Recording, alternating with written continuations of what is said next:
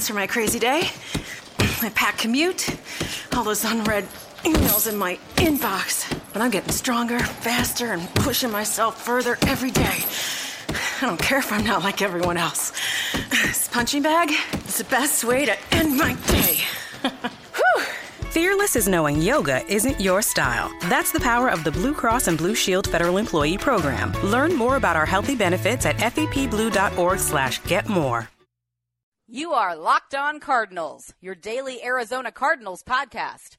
Part of the Locked On Podcast Network. Your team every day. Welcome into the Locked On Cardinals podcast. I'm your host and all around Arizona sports expert, Gavin Shaw. Since moving to the Valley three years ago, I've covered the Phoenix Suns in addition to just about every Arizona State sport imaginable, but I dropped it all to bring you the best and brightest on the Arizona Cardinals. All right, so this, after about uh, 300 podcasts, is going to be the uh, last one we have breaking down uh, wide receivers the Cardinals could potentially draft in uh, tomorrow's draft. Boy, that came up quickly. And uh, we have gone through, I think, essentially all of the uh, top 20 guys. I kind of wanted to get into um, some of the deeper round late guys because, again, I think this is, as I mentioned in the last podcast, as I mentioned at the start of almost every single one of these, I, I think this is a situation where the Cardinals, or at least I, I would like to see them get a future number one in this draft. And then a, a depth guy that could be a three, four, maybe with the upside to be a two down the road. So that and I, I, think that guy with with all the depth there is at wide receiver, and I think just the way college football is being played now, it's almost going to be a yearly thing where you get this kind of depth at wide receiver. I, I think you could find a guy like that in a later round, and someone who really has high upside and could definitively contribute down the road. So we're going to go through just about every um, meaningful receiver, at least as far as I see it in this draft, and and just because just because of the limits of time, there's I, I think I probably have a slight bias towards the uh, Power Five guys that I know about and have just naturally watched over the last couple years. I tried to get in a little bit of tape on on some of the deeper guys and some of the smaller school guys, and if not tape, some reading. But um, i did my best with that group, so we're we're going to see just how good uh, my my gauge is of if those guys are are potential NFL uh, players or not.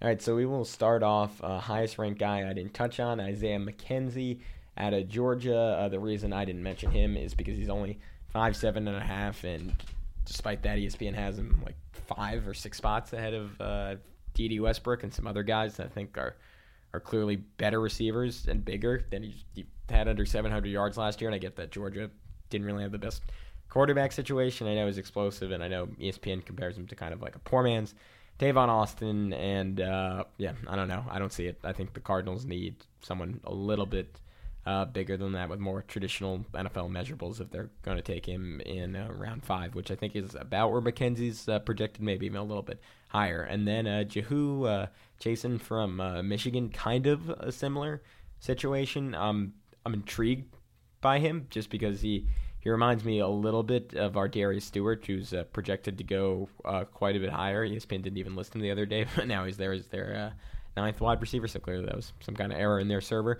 but uh, just similar in the sense that he played at at, a, one of the blue bloods of college football, Stewart, Alabama, uh, Chesson Michigan, and he didn't totally have great production, but that was more of a reflection of the style of offense and just the general style of gameplay those two schools have, and uh, generally poor quarterback play as well. But he's he's big at uh, about six foot three, two hundred four pounds. He's really fast. I don't think he's quite the power that uh, ArDarius Stewart brings to the table, but a lot a lot of similar qualities. And he's he's quick. He's I really like on film his ability to kind of seamlessly go from catching the football to running downfield, and there's not really any stop. And maybe that's a credit to him occasionally getting good throws. But I, I, I don't know. He's someone who intrigues me somewhat. But again, with these guys, especially at a position like wide receiver, where there are so many guys with ridiculous production, I think it really stands out if you if your stats aren't really there. And with Chesson, they aren't really. Chad Hansen, the uh, complete opposite at uh, six foot two, two hundred pounds, a four foot a four four forty guy. Had uh, nearly 300, excuse me, not 300, 1,300 yards last year at Cal, 11 touchdowns on almost 100 receptions. So he was someone who just I got to watch him in person as I was on the field for ASU Cal this year, and really, and again, you don't really get a good gauge of how good a receiver was playing when they played ASU because ASU thought the worst secondary in the country for the second straight year. But um, you look at some of his combine numbers and some of the athletic indicators in terms of um, shuttle and three cone drill were really excellent, and, and and you see that on the field with his ability to get open, and that combined with uh, pretty excellent hands and he's he's really smart about using his frame to uh, and this is some ESPN notes to box out defenders and kind of create openings for himself to get catches.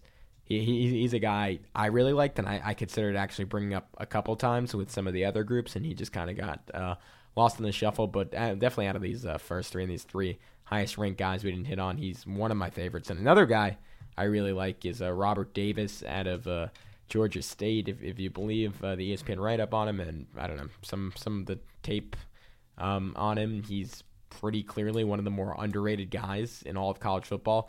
At uh, six two and a half, he runs a four four forty. Um, really good vertical leap. He, had the second best vertical leap out of any wide receiver at the combine, and then also had really good uh, bench press and broad jump numbers. So that combination, you just you just see um, that kind of athleticism and the fact that he matched it with uh, pretty good production. He led Georgia State all time in both receptions and receiving yards, finishing his college career with nearly 3,400 receiving yards. Uh, ESPN notes he played really well in a close loss to Wisconsin uh, when he had six catches, 93 yards, and a touchdown. So he's clearly a guy who could use a little bit more polish, but just from a pure upside perspective, I, I really like him. Actually, the more the more I read about him, the more I was even comfortable putting him ahead of Hansen. So I'll I guess I guess I'll correct myself and say he's he's my favorite guy in that group. And I I, I think um, kind of like Carlos Henderson is another mid major wide receiver that you know I mentioned earlier and kind of loved. He I think he's right in that group of guys that and uh, of course Zay Jones who's probably the top guy in that group of guys who I think could be really really good at the college level. Um, excuse my uh, pronunciation on his name, but uh, out of Syracuse, uh, Amba Tatu Tatwo. I do my best. Uh, 94 catches last year, 1,482 yards, 14 touchdowns. So the production just ridiculous. But uh, Syracuse really did throw the ball a ton. They, I, I another coach had some uh, roots in a Baylor system, so their whole goal was just to keep pushing it downfield, and he was kind of one of their few options. So that naturally led to some production, and I think he's a guy who's a little bit overrated by stats, even despite having decent measurables at a 6'1", 208, 4'5 speed. But I, I, don't know. I just I, I didn't totally see it with him, and his hands were a little bit too inconsistent for my liking. But you can get that guy in round six. I, I think he's interesting, but if, if you want to ask my gut feeling, I, I don't I don't know if he has a ton of uh, NFL success. But I'd be I'd be happy to prove be proven wrong on him because I think he's a pretty cool story over there at uh, Syracuse. All right, so we keep uh, working our way down. Uh, Speedy Noil, I think a lot of people remember him as being a five-star recruit uh, committed to Texas A&M out of uh, high school in Louisiana after initially committing to Louisiana. He's only uh, about 5'10 and a half, 200 pounds, but uh, one of the more explosive route runners in, in terms of transitions, but has some intangible issues, has some injury issues. Obviously, not huge at a wide receiver spot. His 40 times a little bit slower than I thought. I remember coming out of high school. I, I think the talk was that he was potentially like a high 4.3s guy, and he only ran uh, 4.43 at the uh, NFL Combine. But he, uh, again, he just didn't really totally have the production college. And to me, it almost feels like he didn't have a college career because he kept missing games, kept going in and out of the super deep receiver rotation. We've already uh, talked about uh, Josh Reynolds, who I think is really good, and we're going to get to uh, Ricky Seals Jones probably at the end of this podcast. And then they also had Christian Kirk, who was the best of the four, and he's still at uh, Texas A&M heading into his junior season. Potential uh, first round pick to watch out for next year if the Cardinals are picking that high again. But anyways, uh, throw that all out the window. He is uh, he's interesting to me. I don't know. I like him. I I don't see a big difference between him and a guy like Isaiah McKenzie, who's projected a lot higher, but again, not one of those guys I particularly loved. I wouldn't mind. I wouldn't mind taking a seventh round pick on him or using him or grabbing him as an undrafted free agent. But if he's going any higher than that, I'm not that interested. In, uh, same thing with uh, Travin Dural, who was kind of similar to uh, Malachi Dupre. His uh, teammate at LSU, almost zero production, really good measurables, flashes occasionally on tape. But I don't know if the consistency is quite there. I wouldn't similar situation. Wouldn't mind spending a later round pick on him. I don't know if I would go any further than that. Uh, Michael Rector, someone who's consistently productive at Stanford. I don't think he's an NFL wide receiver. Noah Brown, uh, again, a guy I'm a little bit biased for because he had a monster game against my Oklahoma Sooners and then didn't really do anything the rest of the season. I think he had three or four touchdowns against OU, and some one one of them on one of those ridiculous like backpin catches where a receiver did, excuse me, when a defensive back doesn't totally get his head around. So I mean that intrigued me a little bit, but again, if you're not productive at Ohio State of all places, where Urban Meyer's, I think, pretty consistently good about uh, maximizing talent. I don't know what you're going to do in the NFL. There was some wacky stuff with their passing game the next two year, the last two years. So maybe if you want to take a flyer on a guy from Power Five school, he'd be kind of interesting. But they have a Stacy Coley out of Miami ranked just one spot ahead of him, and I, I like him a little bit more. He's a lot faster, even if he's a little bit smaller. Really good hands, really solid. Coley's a guy. I, I don't know. I've always maybe it's just because he's a cool name. I really like his name, but I, I don't know. If just following him throughout his college career, I was always kind of convinced he'd be a decent NFL wide receiver. Uh, two guys a little bit further down from there. Uh, Travis Rudolph, who's in, if you've read some story about him uh, talking to a kid at a Florida, I think it was an elementary school or middle school, who was bullied. He seems like he's an incredible person, but uh, him and uh, Artavis Scott from uh, Clemson, both guys who are pretty consistently productive at uh, top five programs over the last two years. I don't know if they have quite the stuff to be good NFL wide receivers. Uh, Keevan Lucas, another guy who had a couple of good games against OU. The uh, Tulsa standout. He's a guy I really like his hands, even though he missed some important catches, but can also simultaneously make some circus uh, highlight reel ones. And uh, Tulsa's produced a couple nice receivers over the last couple years, so I wouldn't mind taking a flyer on him. Uh, Gabe Marks, a guy kind of known for his uh, personality, maybe a little bit more than what he did on a football field. I could see him ending up on a team like the Patriots and suddenly becoming a really good third wideout. He's just uh, kind of that good of a route runner, and that disciplined, and that like solid overall. Anyways, as we as we continue working our way down, I'll I'll finish up with uh, Ricky Seals Jones, who is a guy who's always really intrigued me with his talent. I think he was either the same class or maybe just the year before uh, Speedy Noil, and kind of like and had a very similar career to Noil, where he had these massive flashes, and you were like, oh my god, this guy could be great, but you just never really saw it consistently, despite all the hype coming out of high school. Uh, nearly six foot five, over 240 pounds, so he almost measures more like a tight end. Doesn't really have great speed. Runs about a four seven, so he really feels like a tight end in every way. And and someone you would think um, down the road could really be dynamic, but he just never really had the aggressiveness in terms of using his frame to go up and get balls and box guys out. So I'm I'm I've never really I'm, I don't know where he's at at this point, especially considering he had a knee injury as well.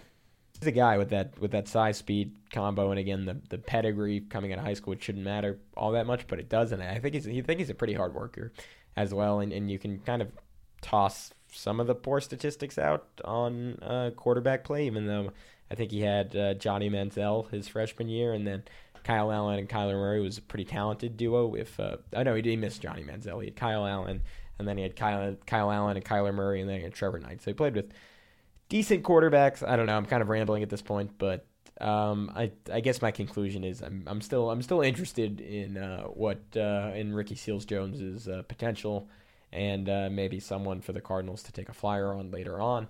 And he's he's probably the last guy in this draft, and that's I'm probably missing on a couple just for just because it's tough to scout everyone. But the, those are the guys, those are the receivers that I'm kind of intrigued with for the Cardinals. Um, I'm considering putting all these podcasts we've done on receivers into one megapod potentially. If if uh, there's some interest on that, you can uh, comment on iTunes and uh, let me know. Highly encourage you to also check out the podcast on Audio Boom. Uh, we'll be back later tonight to break down uh, some of the front seven prospects the Cardinals could potentially be interested in the first couple of rounds. We'll do uh, secondary guys after that. And then finally, we will finish up with just a general draft preview. I'm really excited to announce I have a good friend, uh, Kieran Martin, uh, probably popping onto the podcast tomorrow. Big time football head, uh, long time uh, Cardinals fan, perhaps more importantly, uh, our fantasy football champion of our league last season and commissioner. So he uh, comes from a good place, very knowledgeable, and he's a massive fan of the draft. So he'll bring some much needed enthusiasm to this podcast. Anyways, signing off for now, Gavin Shaw, Locked on Cardinals. Uh, stick with us. We are having a, probably about 10 more podcasts over the next couple days. So enjoy. What you doing? Ran out of space on my phone, so I'm deleting some stuff. bye singing dog, bye goal, I pronounce you. bye husband. wedding ceremony. Stop. At Metro PCS, you get two free phones with twice as much memory. Really? Don't say bye to your memories. Switch to Metro PCS and get two free LG K20 Plus phones with 32 gigs when you switch two lines. Metro PCS. Wireless. Figured out. Coverage not available in some areas. Sales tax not included in phone price. Excludes numbers on the T-Mobile network. See store for details and terms and conditions.